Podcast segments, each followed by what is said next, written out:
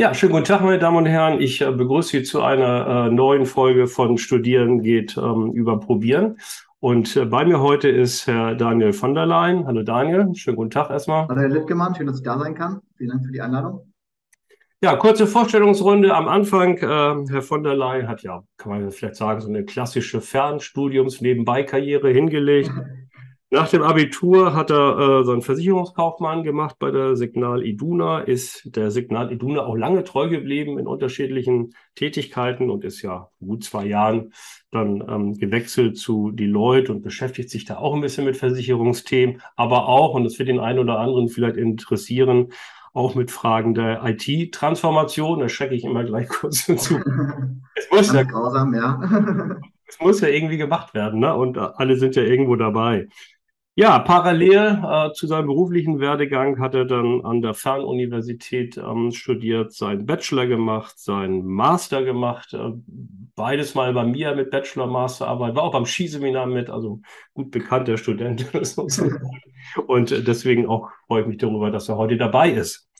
Ja, ähm, Herr von der Leyen, erste Frage. Ähm, wie sind Sie dann nach äh, praktisch Ihrer Ausbildung oder auch schon vorher auf die Fernuniversität gekommen und warum haben Sie bei uns studiert und nicht woanders? Ja, die klassische Frage ähm, natürlich. Also ich habe ja erstmal eine klassische Ausbildung gemacht bei der Signal Iduna mm, und dann habe ich mir so die Frage gestellt, was jetzt der nächste Schritt? Also klar, ähm, ich liebe Challenges, Herausforderungen und für mich war ziemlich früh klar, dass ich perspektivisch auch irgendwann mal in die Unternehmensberatung möchte. Ja. Ähm, und da ging eigentlich der Weg dann nur über ein akademisches Studium, Studium äh, dort, dort auch entsprechend rein. Äh, das war so für mich der erste Schritt, dass ich auf jeden Fall nochmal einen, einen akademischen, äh, nicht akademisch weiterbilden werde. Ja. Und genau, dann gibt es natürlich verschiedene Anbieter, äh, die das oder die verschiedene, äh, ich mal, Studienzentren auch oder Möglichkeiten, das zu machen. Und für mich war ziemlich schnell klar, dass ich eine maximale Flexibilität auch haben möchte. Ähm, deswegen die Auswahl dann ziemlich schnell auch für die Fernuni oder auf die Fernuni fiel. Äh, ich habe dann auch meine Arbeitszeit ein bisschen reduziert, weil ich noch ziemlich viel Fußball damals auch zu der Zeit gespielt hatte, abends mal noch vor ich Training hatte und deswegen fiel dann für mich so ein klassisches Abendstudium oder so, so weg und ähm, war mir war es aber auch total wichtig, weiterhin äh, die Berufserfahrung zu sammeln mhm. und im Unternehmen zu bleiben äh, und entsprechend äh, mich auch, auch nicht nur äh, akademisch, sondern auch im Berufsalltag weiterzubilden. War denn, war denn für Sie überhaupt die Überlegung, ein Präsenzstudium zu machen, überhaupt da? Oder haben Sie von Anfang an gesagt, nee, also wenn ich noch studiere, dann mache ich das im Fernstudium? Genau, also für mich war ziemlich schnell klar, dass ich ein Fernstudium machen werde, ähm, weil einfach, ich habe gesagt, äh, hey, ich habe hier so spannende Aufgaben auch im Unternehmen, äh, super Weiterbildungsmöglichkeiten intern dass ich da gesagt habe, nee, die Berufserfahrung will ich auf jeden Fall sammeln und ähm, ja, ich reduziere meine Arbeitszeit so ein bisschen, um halt dann die Flexibilität mit der Fernuni äh, aufzufangen. wenn man ehrlich ist, klar, das Studium an der Fernuni geht dann auch mal zum ersten Zehnten oder zum ersten Vierten ja. los. Ähm, aber natürlich ist es am Anfang auch so, dass man guckt, äh, sich selber einen guten Plan legt, dass man die Einzelarbeiten dann äh, gut abarbeiten kann, würde ich es jetzt mal nennen. Und das richtige Lernen war bei mir dann immer ziemlich so im, im zweiten Halbjahr des Semesters dann, ja. wo ich eingestiegen bin, um dann bestmöglich mich auf die Klausuren vorzubereiten. Da sind Sie, glaube ich, keine, keine Ausnahme.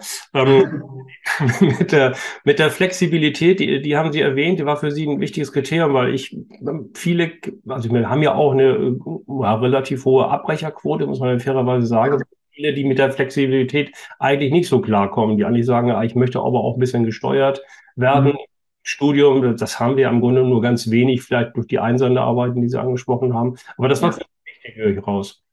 Genau, auf jeden Fall. Also, dass ich auch sagen könnte, zum Beispiel habe ich dann auch ähm, direkt damals, als ich begonnen habe, ähm, nicht nur den klassischen Plan in die Ferne, wo ich sagte, jetzt hier Vollzeit- oder Teilzeitmodell, sondern habe mir auch selber schon Module vorgezogen, dass ich ein bisschen, bisschen schneller damit auch dann fertig werde, ähm, weil ich ja wusste, ich habe so ein Hybrid, so, so, ein, so ein Modell dazwischen. Ich war kein klassischer Vollzeitstudent, ich war auch kein klassischer Teilzeitmodell, ja. Modellstudent und habe dann, glaube ich, meinen Bachelor in, in dreieinhalb Jahren ähm, abgeschlossen. Mhm. Da jetzt dann nochmal in, in zweieinhalb Jahren. Ja, sehr gut, sehr gut. Das muss man an dieser Stelle erwähnen. Das ist nicht bei allen so, die fertig werden. Da kann es ein bisschen länger dauern zum Teil. Ja. Ja, wir wollen ein bisschen ähm, reden über ähm, Ihre ja, Bachelor-Masterarbeit. Sie haben da so in dem Bereich Beteiligungscontrolling, Venture Capital, ähm, geschrieben, Startups und ähm, mhm. ähm, vielleicht so ein bisschen so, weil Startups ja schon seit längerem ein Riesenthema sind. Ich selber habe ja eins gegründet, im hohen Alter kann man ja sagen, aber die meisten, die das machen, sind ja eigentlich ein bisschen jünger als, als ich. Und wenn man sowas machen will, vielleicht sogar noch in Studentenzeiten oder sowas, mhm. was sollte man dann da von Ihrer Meinung nachher mitbringen, wenn man sowas überhaupt machen möchte? Ja, ich glaube, ganz klassisch natürlich erstmal die, die Idee, ähm, vielleicht auch mal, also man sollte irgendwie eine Nische entdecken, ein cooles Produkt entwickeln können, ähm, vielleicht sich auch mal ausprobieren. Also ich glaube auch häufig ist es so, ähm, man sieht ja auch die hohen ähm, Startup-Quoten, die natürlich dann auch abgebrochen werden, ja. gehen. Das ist ja so, braucht man sich nichts vormachen. Mhm. Klassische Beispiel ähm, Elon Musk, man kennt, jeder kennt ihn. Äh, ja. PayPal-Verkauf war dann fast wieder insolvent und hat jetzt dann äh, sich äh, mit Tesla und so weiter selbst da wieder ein bisschen ihre Sphären selbst verwirklicht. Ja. Ähm, aber ich glaube auf jeden Fall, die innovative Idee ist total wichtig. Ja. Aber natürlich auch dann, würde ich sagen, so ein bisschen Durchhaltevermögen, klar. Ist mhm. auch eine wichtige Charaktereigenschaft. Und was ich natürlich auch in meinen Abschlussarbeiten gesehen habe, ähm, eine gewisse Controlling-Funktion sollte man auch mitbringen. Also häufig habe ich dann bei mir auch in, in den empirischen Untersuchungen festgestellt, dass vielen Startups, vor allem in den äh, Seed- oder Startup-Phasen, also in den Early Stages äh, der Startups, ähm, entsprechende Controlling-Kenntnisse fehlen oder sie erst zu spät angefangen ja. haben, diese zu messen äh, mit, mit Kennzahlen und so weiter. Das heißt ja auch nicht immer nur, dass ich jetzt jede Idee direkt dann hart verwerfen sollte, sondern vielleicht auch mit qualitativen Kennzahlen hier frühzeitig zu messen, die nicht nur auf äh, finanzieller äh, Basis ja. basieren, weil natürlich hatten jedes Startup natürlich am Anfang in den ersten Jahren oder vielleicht sogar auch Jahrzehnten ja. äh, der Zeitraum kann lang sein. Das ist richtig, bevor man da überhaupt richtig Geld verdient. Ne? Also genau. das Cashflow sollte positiv sein. Das kann ein bisschen dauern. Das ist richtig. Ja. Ähm, ich gehe noch mal ganz zu Anfang zurück, ähm, wo Sie sagten, ja, erstmal braucht man eine gute Idee. Ne? Mhm. Geschäftsmodell dahinter ist dann noch eine zweite Frage, aber zunächst einmal die Idee, wie finde ich die dann? Also wenn ich jetzt sage, ich, Interview ist zu Ende, ich habe jetzt noch mal zehn Minuten Zeit, mache mir einen Kaffee, finde ich dann die Idee oder, oder wie mache ich das? Ja, ist äh, ein guter Punkt. Hätte ich die Idee, hätte ich vielleicht auch schon ein Startup gegründet. Da sind Sie mir einiges voraushelfen. Ähm, ich glaube, da gibt es verschiedene Methoden. Also zum Beispiel kann ich jetzt aus meinem Berufsalltag auch sehen, wenn wir äh, neue Projekte angehen oder so, kann man auch ja. sich äh, Märkte angucken und einfach eine SWOT-Analyse zum Beispiel machen. Man kann gucken, wie sind die Märkte aufgestellt, hier diese einsortieren. Man könnte zum Beispiel sagen, ähm, Jetzt ähm, schauen wir uns mal die Stärken und Schwächen der Unternehmen an, um dann für mhm. den Schritt, wo man mit seinem Geschäftsmodell ähm, ja, erfolgreich sein kann. Ich glaube, das mhm. ist ein guter Ansatzpunkt, auch ein klassisches Tool, äh, auch ein Controlling-Instrument in diesem Fall jetzt hier wieder, aber was man mhm. umsetzen kann. Ja, okay. Das heißt, man sollte schon so ein bisschen äh, Markt- und Branchenkenntnis mitbringen oder ist das eher so, das wäre mal sogar hinderlich? Vielleicht kann man auch eher sagen, ja, vielleicht besser, man will ich mal einen Fremden der sich mal Gedanken macht über, über Dinge, wo andere so völlig betriebsblind die ganze Zeit drüber nachdenken? Ja, ist schwierig zu sagen. Ich glaube, das muss man speziell für den einzelnen Markt erkennen. Ja, sicherlich gibt es Märkte, ja. wo man sagen kann, da kann ich so blind reinrennen und sagen, hey, als Externer sehe ich hier, also Marktfremder jetzt Externer, äh, hier die Nische und äh, ein Geschäftsmodell.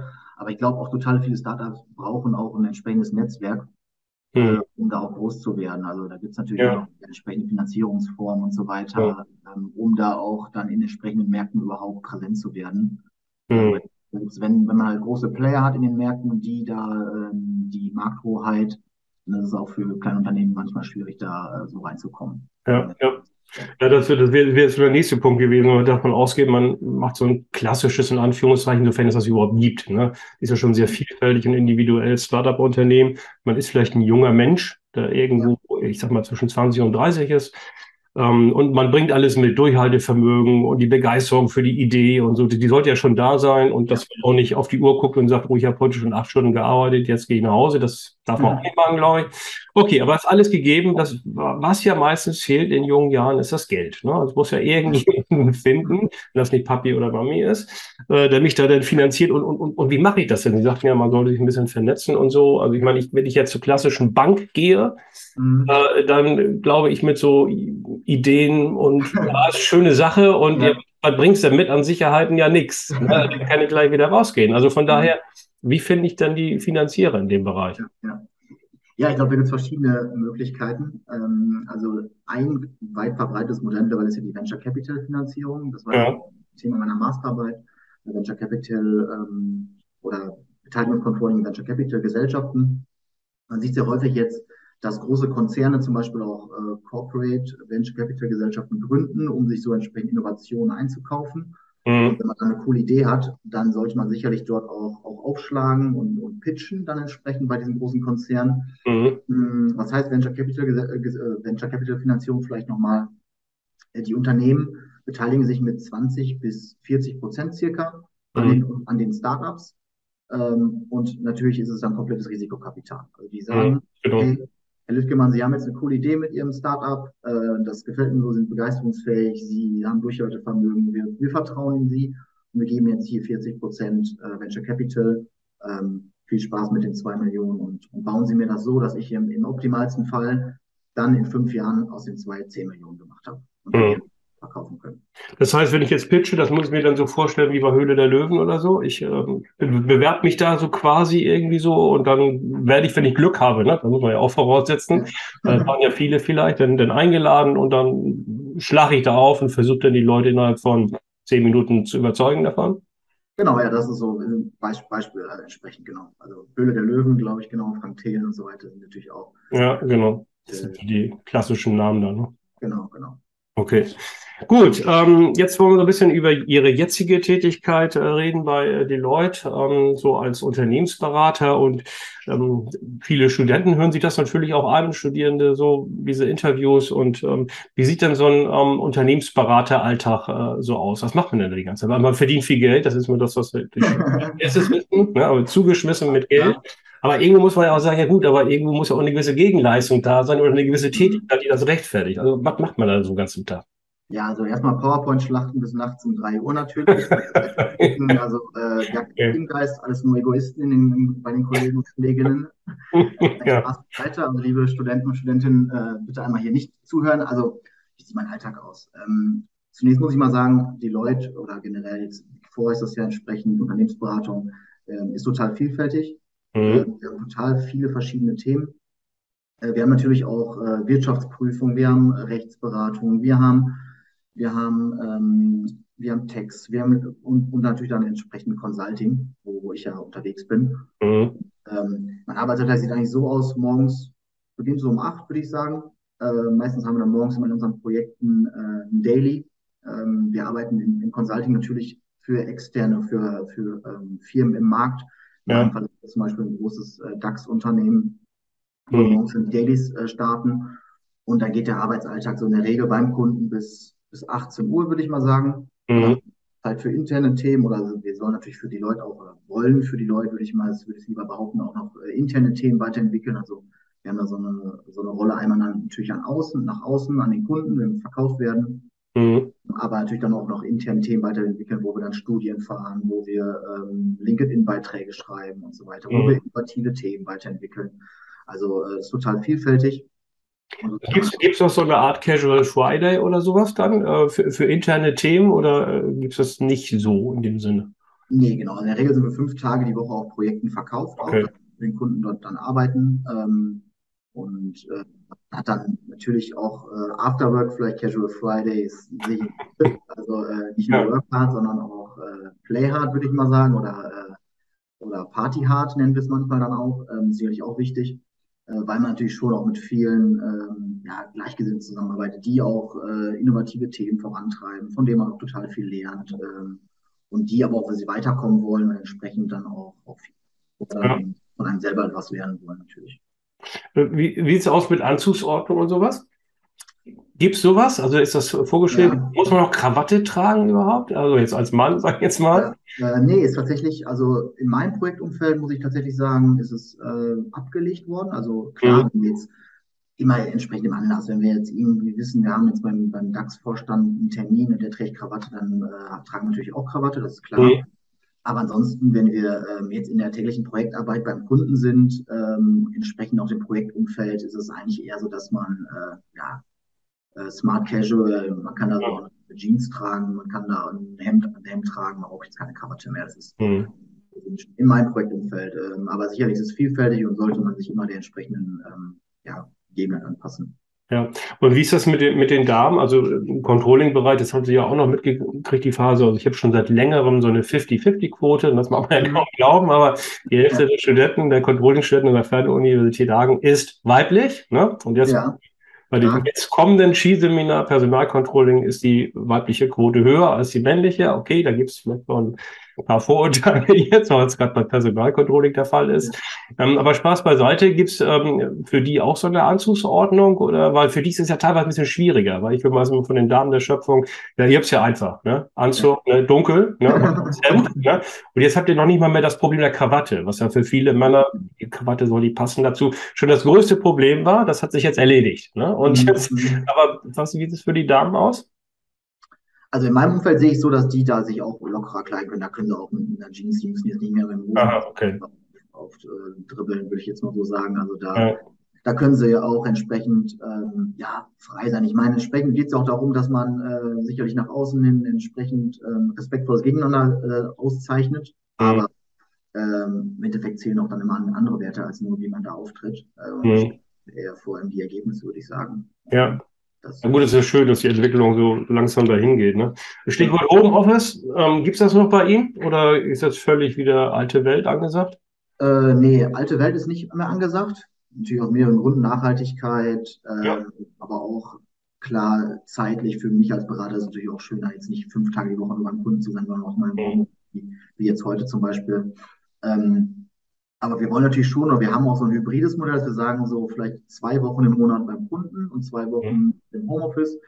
Ähm, weil natürlich gibt es viele Punkte, also was ich ja gerade gesagt habe, ähm, wir haben einen super Teamgeist bei uns im Team, das ist mir total wichtig, dass wir da auch äh, mit den Kollegen intern uns gut vernetzen, dass wir aber auch beim Kunden präsent sind und die Kunden weiterhin ähm, gut kennenlernen und mit denen zusammenarbeiten. Mhm. Natürlich auch so ein People-Business natürlich ausmachen, weshalb ja. noch reisen müssen. Man könnte ja sagen, jetzt komplett Homeoffice oder so, aber mhm. äh, da gibt es dann auch schon noch wichtige Termine, die man auch einfach mal wieder wie früher im Raum ja. gemeinsam entsprechend ähm, ja, veranstaltet. Mhm. Ähm, kommen wir zu Ihrer jetzigen äh, Tätigkeit oder zu dem, was ich jetzt Ihrem Lebenslauf entnommen habe mit der IT-Transformation in der mhm. Sachversicherung. Ne? Ja. Ähm, IT-Transformation, wie gesagt, also jeder muss machen. Wir sind jetzt auch mittlerweile auch durchdigitalisiert, bis auf Skiseminar vielleicht, das gönne ich mir auch. Stichwort Nachhaltigkeit, das irgendwo muss was sein, wo man ein bisschen ausgerätscht. Aber ansonsten haben wir jetzt über Klausuren, Seminararbeiten, Abschlussarbeiten alles online, digital, kein ja. Papier mehr. Ne? Lese auf die PDF und nicht mehr die gedruckte Version. Mhm. Ähm, aber wie muss ich das bei Ihnen jetzt vorstellen? Was machen Sie da konkret? Ähm, genau, ich bin ja spe speziell jetzt im Insurance-Bereich, also Versicherungsbereich bei Deloitte, aufgrund meiner Vergangenheit natürlich auch. Mhm. Mm, und die IT-Transformation sieht so aus, dass wir für einen der größten Versicherer weltweit ein globales äh, Sachversicherungsprodukt bauen.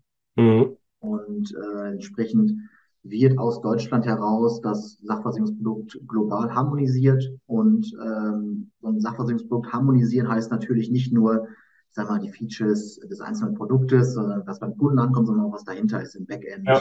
die IT, die Antragsstrecken, die, die Schadenbearbeitung und so weiter. Alles so entsprechend aufzubauen und aufzustellen, ähm, dass, äh, ja, dass es dann hier harmonisch und vereinfacht einfach ist. Ähm, genau, und da sind wir gerade dran mit einem, mit einem größeren Team. Ähm, wir, wir, schauen uns da die Prozesse an. Äh, wir gehen aber ganz klassisch in die Kernversicherungslösung des, des unseres Kunden rein und äh, bauen die so entsprechend in die Antragsstrecke, dass es hier am besten vollautomatisiert dann äh, durchläuft. Und wenn Sie jetzt bei unserem Kunden zum Beispiel ein Sachversicherungsprodukt abschließen würden, äh, hätten Sie innerhalb von äh, zehn Sekunden Ihren Preis und ähm, das würde am Endeffekt dann auch dunkel durchverarbeitet, vollautomatisiert äh, entsprechend polisiert werden. Hm. Wie, wie, wie lange dauert so ein Projekt? Ungefähr? Also erstmal intern, bevor es dann Go Live geht? Ähm, das ist gut, aber das Projekt läuft, glaube ich, schon seit 2018. Ja, okay. Wird auch noch einige Jahre dauern, also weil wir reden ja hier wirklich über, ich glaube, bis zu 50 Länder, mhm. wo unser Kunde entsprechend dann sein Sachversicherungsprodukt harmonisieren möchte ähm, und ja, dann, aber da zum Beispiel auch wieder, wir reden ja hier auch über Controlling, ähm, eine Gap-Analyse gehört immer dazu. Also so mhm. Controlling-DNA stelle ich fest, ähm, brauche ich gefühlt auch in meinem Arbeitsalltag immer wieder. Wir arbeiten total viel mit Kennzahlen. Ähm, da sind viele, viele Methoden oder auch Tools, äh, wo ich immer wieder mich ertappe. So, das hast du auch schon mal in ähm, bei der Phänomen auch gelesen. Ja, okay. Ja, ganz zum Schluss, ähm, gucken wir auf die Uhr des, des Interviews, weil Sie hatten das am Anfang auch schon einfließen lassen, ähm, das Thema Fußball. Ne? Das hat Sie dann auch noch Fernuni gebracht, weil kein Abendstudio geht nicht. Okay, ähm, Sie sind ja, glaube ich, aktiv gewesen bei der kleinen Borussia. Also wer die Reihe kennt, weiß, dass die kleine Borussia die schwarz-gelbe ist und die große ist die vom Niederrhein, das ist klar. Ähm, ja, wie sind denn die Meisterschaftschancen jetzt von Dortmund? Also die, die wollen ja immer jedes Jahr Meister werden, ne? Ja, ja. Und jetzt, letztes Jahr war es ja schon so, dass sie eigentlich sich Chancen ausgerechnet haben. Jetzt ist Lewandowski weg bei Bayern. Will das jetzt was dieses Jahr? Ja, wäre schön, aber ich äh, bin ja ganz ehrlich und auch Realist. Äh, also nach dem Saisonauftakt der Bayern und wenn man sieht, wie sie sich jetzt verstärkt haben, ich glaube, ich muss schon ganz, ganz viel passieren. Äh, also ähm, ich, ich, schätze oder ich hoffe, wir werden wieder Zweiter. Das, das glaube ich schon. Ja, das ist ja äh, natürlich. So. Müsste ich jetzt sagen, hier ambitioniert, klar, wir werden Meister. Äh, aber wenn man sieht, wie Bayern performt aktuell, Dortmund hat gut eingekauft, sicherlich auch an den Schwachstellen äh, einiges getan. Mhm. Man muss natürlich auch sagen, ähm, die Konkurrenz Leipzig, Leverkusen schläft eigentlich auch nicht. Äh, die lauern dahinter auch und Überraschungsmannschaft gibt es in der Regel auch immer. Mhm wäre ich mit Platz zwei schon zufrieden. Natürlich wäre es mal wieder schön, wenn wir äh, die Schale nach, nach Dortmund auch holen, klar. Mhm. Stichwort Trainer. Ähm, jetzt habt ihr ja die letzten Jahre immer welche von uns gekriegt, mit denen wart ihr immer nicht so glücklich. Ne? Also mit Rose kann ich das verstehen, das sehe ich, ein. Farbe, naja gut, das ist eine andere Sache. Na, jetzt habt ihr ja wieder endlich so einen an der Linie, der vielleicht so ein bisschen kloppnah ist. Das ist ja wichtig für euch. Der muss ja immer, der muss ja immer. Äh, oder? Der ein bisschen Rose soll ja auch schon sein. Also deswegen, Rose ja. sollte ja auch schon der Kloppo-Nachfolger sein, hat ja dann scheinbar nicht so geklappt.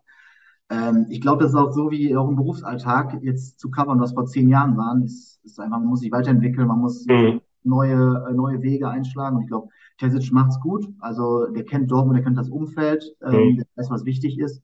Und er kann mit jungen Spielern auch, das glaube ich auch total wichtig, hat man ja auch gesehen. Ja. Und ähm, ja, letzte Woche jetzt in Freiburg war natürlich erst ein, ein, guter, guter Beginn, weil diese Spiele waren natürlich in den letzten Jahren immer das Problem. Also äh, ja. Freiburg kenne ich, Freiburg ist immer ein Problem. Das äh, die großen Spiele, da konnten sie sich immer aufraffen, aber dann irgendwie bei den kleinen, ob es in Mainz, Augsburg, ähm, Bochum und so weiter war, da und ich glaube, da hoffe ich, dass dieses Jahr noch mehr Konstanz reinkommt und dass wir dann vielleicht auch den Gipfel erspüren können. Okay, gut. Äh, lassen wir mal diese Worte jetzt so stehen und gucken wir schauen, was bei rauskommt. Alles klar. Ich sage Daniel, vielen Dank, dass Sie mitgemacht haben. Ja. Für die Zukunft alles Gute und äh, hoffe, dass wir in Kontakt bleiben. Und äh, ja, sagt jetzt mal auf Wiedersehen und Tschüss. Vielen Dank, Herr Wittgemann. Bis bald. Ciao, ciao.